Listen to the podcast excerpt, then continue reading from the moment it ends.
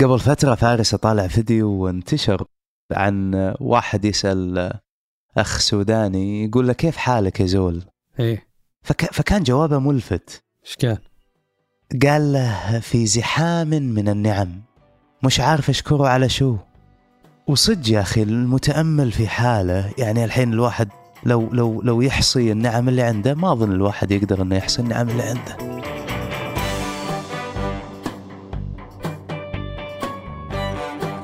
هذا بودكاست الفجر من ثمانية بودكاست فجر كل يوم نسرد لكم فيه سياق الأخبار اللي تهمكم.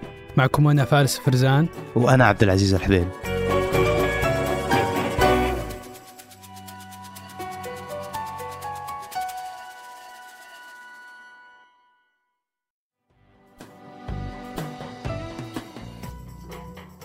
هالأسبوع حذر المدير التنفيذي لواحدة من أكبر المجموعات الإعلامية في أوروبا الصحفيين والإعلاميين عنده. أن الذكاء الاصطناعي جاي ياخذ وظائفهم. المجموعة اللي تملك بوليتيكو، انسايدر والصحيفة الألمانية بيلد قال مدير هالموظفين في مذكرة الثلاثاء اللي راح أن الذكاء الاصطناعي عنده فرصة أنه يقدم أفضل عمل صحفي مستقل على الإطلاق ويصير أحسن من كل النماذج المستقلة اللي سبقته. وقال بعد الذكاء الاصطناعي قريبا بيكون أكثر قدرة من البشر على جمع المعلومات والأخبار ونصح غرف الأخبار أنهم يركزون على استضافة معلقين ممتازين حول الأخبار أو أنهم يعملون على تحقيقات صحفية خاصة تتطلب متابعة ميدانية ومقابلات مع الناس. وهو الشيء اللي ما بعد تصل له تقنيات الذكاء الاصطناعي في الأخبار إلى الحين. بس تطور الذكاء الاصطناعي عموما كبير ومتقدم وتحسه يسابق الزمن. فاليوم ينتشر ويتطور كثير نموذج الذكاء الاصطناعي التوليدي. نماذج الذكاء الاصطناعي التوليدية هي النماذج اللي تقدر تنتج محتوى يشبه كتابة مقترحات رسائل دكتوراه واجتياز اختبارات مهنية في الطب والمحاماة وتلخيص كتب وعدد كبير من الأدوار. فاليوم الذكاء الاصطناعي يستخدم في الطب لتشخيص الأمراض واليوم الذكاء الاصطناعي يقدر يقول أبيات شعر. وأهمية هالنماذج في قدرتها على استقطاب المستخدمين بشكل سريع جدا. فـ ChatGPT سجل فيه أكثر من مليون مستخدم أول خمسة أيام بس من إطلاقه. في مقابل أن إنستغرام مثلا سجل فيه أول مليون مستخدم خلال 75 يوم. وفي دلالة على أهمية هالنماذج. قررت مايكروسوفت في تحديثها الأخير لنظام تشغيل ويندوز 11 أنها تخلي محرك بحثها بينج المدعوم بتقنيات الذكاء الاصطناعي يظهر مباشرة للمستخدم في شريط المهام. عشان تستحوذ على أكبر عدد ممكن من المستخدمين اللي يستخدمون آلة بحثها وتحاول تتقدم في هالسباق التنافسي. ولأن الأبحاث مستمرة في عالم الذكاء الاصطناعي وتطويره. وصلت أبحاث حديثة إلى إمكانية تطوير كمبيوتر حيوي متفاعل مدعوم بخلايا بشرية من الدماغ. وقصة إنشاء التقنية وتطورها. أن قبل 20 سنة تقريبا بدأ العلماء يستخدمون هياكل داخل الخلية تسمى عضيات بقصد محاكاة أعضاء بشرية مكتملة. يمكن عمل التجارب والأبحاث عليها. والعضيات مهي بأدمغة صغيرة إلا أنها عضي تصغير عضو يحوي كل الجوانب الرئيسية لوظيفة الدماغ وبنيته مثل الخلايا العصبية وخلايا الدماغ الثانية الضرورية لمهام الإنسان المعرفية مثل التعلم والذاكرة. وطوروا العلماء أنسجة داخل المختبرات الطبية تشبه أعضاء كاملة النمو. القصد من التطوير هذا كان أنهم يسوون تجاربهم على أعضاء بشرية كاملة بدل ما يسوون اختباراتهم على بشر أحياء أو حيوانات. وفي الفترة الأخيرة عملوا باحثين من جامعة جون هوبكنز على خلايا مأخوذة من الدماغ ودوائر كهربائية بحجم نقطة الحبر تقريبا مكونة من الخلايا العصبية اللي تعمل في الدماغ على الوظائف الأساسية مثل التعلم والتذكر. دراسة هالوظائف المعرفية. هدفها معرفة حدود وتفاعلات الإدراك في ذهن الإنسان وقدرات الوظائف الإدراكية وتطبيقاتها. وهذه النتائج يطمح العلماء أنهم يأخذون خلاصتها وتكون جزء من إطلاق كمبيوتر حيوي يدرك ويتذكر ويتعلم. والميزة الإضافية اللي يقدمها الاعتماد على خلايا مأخوذة من الدماغ في تأسيس هذا الكمبيوتر الحيوي هو إضافة ميزة التعلم مع قدرة الكمبيوتر الفائقة والسريعة في عمليات الحسابات الرقمية. ففي يونيو من السنة اللي راحت تجاوز لأول مرة كمبيوتر عملاق القدرة الحسابية لدماغ بشري واحد والمقدرة بواحد exaflop و exaflop هو مقياس لأداء الكمبيوترات العملاقة وتقدر تحسب ما لا يقل عن مليار نقطة في الثانية الواحدة. يعني يقدر يحسب واحد قدامه 18 صفر من النقاط مختلفة المعطيات في ثانية واحدة.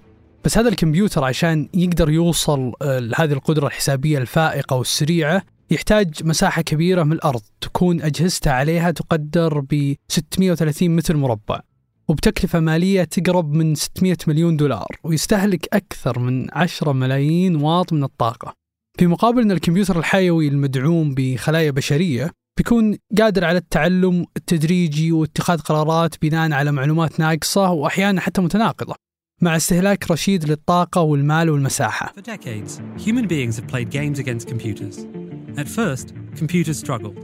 نظام الذكاء الاصطناعي ألفا جو اللي يطور بهدف إنه يكون قادر على هزيمة الإنسان في لعبة اخترعها وصممها الإنسان نفسه واللي نجح فعلا في 2017 إنه يفوز بهذه اللعبة التكاليف اللي صرفت على نظام الذكاء الاصطناعي هذا كانت قريبة من تكاليف شخص بالغ نشط لمدة عشر سنين. والاعتماد على خلايا الدماغ يعطي أفضلية للكمبيوترات في تخزين المعلومات.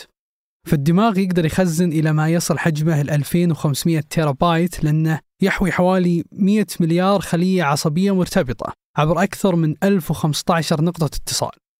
بس هذه الأبحاث تجي مع عدد من الأسئلة الأخلاقية المرتبطة فيها. مثل وش العلاقة بين مانح الخلايا ونظام الذكاء العضوي المرتبط بخلايا دماغه؟ يعني هل شخصية المانح لخلايا الدماغ بيكون لها تأثير على بناء النظام وطريقته وحكمه على الأشياء؟ طبعا سؤال الوعي والإدراك الكامل للصورة الكاملة قدامه يعني هل بيقدر نظام الذكاء هذا المدعوم بخلايا دماغ بشري إنه يقدر المسائل المرتبطة بالألم والمعاناة والحزن وإنه يتفاعل معها ولا لا؟ مطور هذه التقنية والعالم اللي يعكف على إدخال الخلايا الدماغية في صناعة الكمبيوتر الحيوي يقول أن الإجابة على هذه الأسئلة هام جدا لقبول هذا النوع من الدراسات اجتماعيا وبالتالي قدرتها على أنها تمضي في المجتمع بدون رفض لها. ويبقى بعد تحدي أن هذه التقنية وتطويرها بيتطلب تعاون عدد كبير من العلماء وأصحاب الاختصاص في علوم متعددة. فعلماء هندسة الدماغ وتقنيات الاستشعار والبيانات الضخمة والتعلم الآلي مع علم الأعصاب والعقاقير. فكل هذا التضافر بين العلوم المختلفة واللي بيستخدم خلايا دماغ بشرية عشان الكمبيوتر الحيوي هو شيء أساسي لنجاح هذه التقنية. تحتاج كذلك رأس مال جريء يغامر في هذه الأبحاث بقصد الوصول لنتيجة تخلي هذه التقنية واقع. عشان تكون تقنيات الكمبيوتر الحيوي المدعوم بخلايا دماغ بشرية هو التطور القادم المنتظر ما بعد أنظمة الذكاء الاصطناعي. وقبل ننهي الحلقة هذه أخبار على السريع. أعلن فريق بحثي العثور على طائر من نوع دسكي تاتركا يعيش في مدغشقر بس. بعد 24 سنة من اعتباره حيوان منقرض.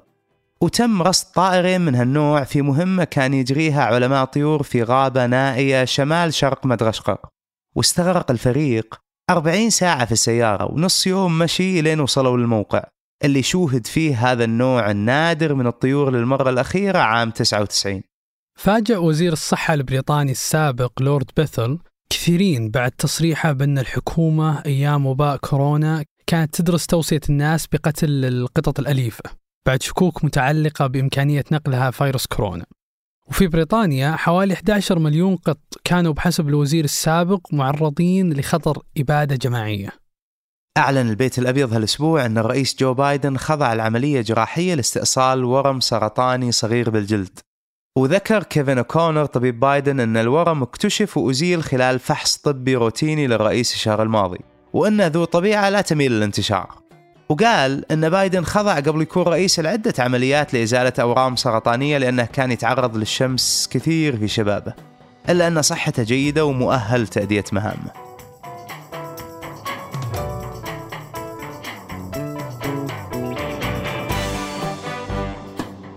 أنتج هذه الحلقة عبد العزيز الحبيل وقدمتها أنا فارس الفرزان. وأنا عبد العزيز الحبيل. وراجعها فيصل جابر وحررها محمد الدوسري نشوفكم بكرة الفجر.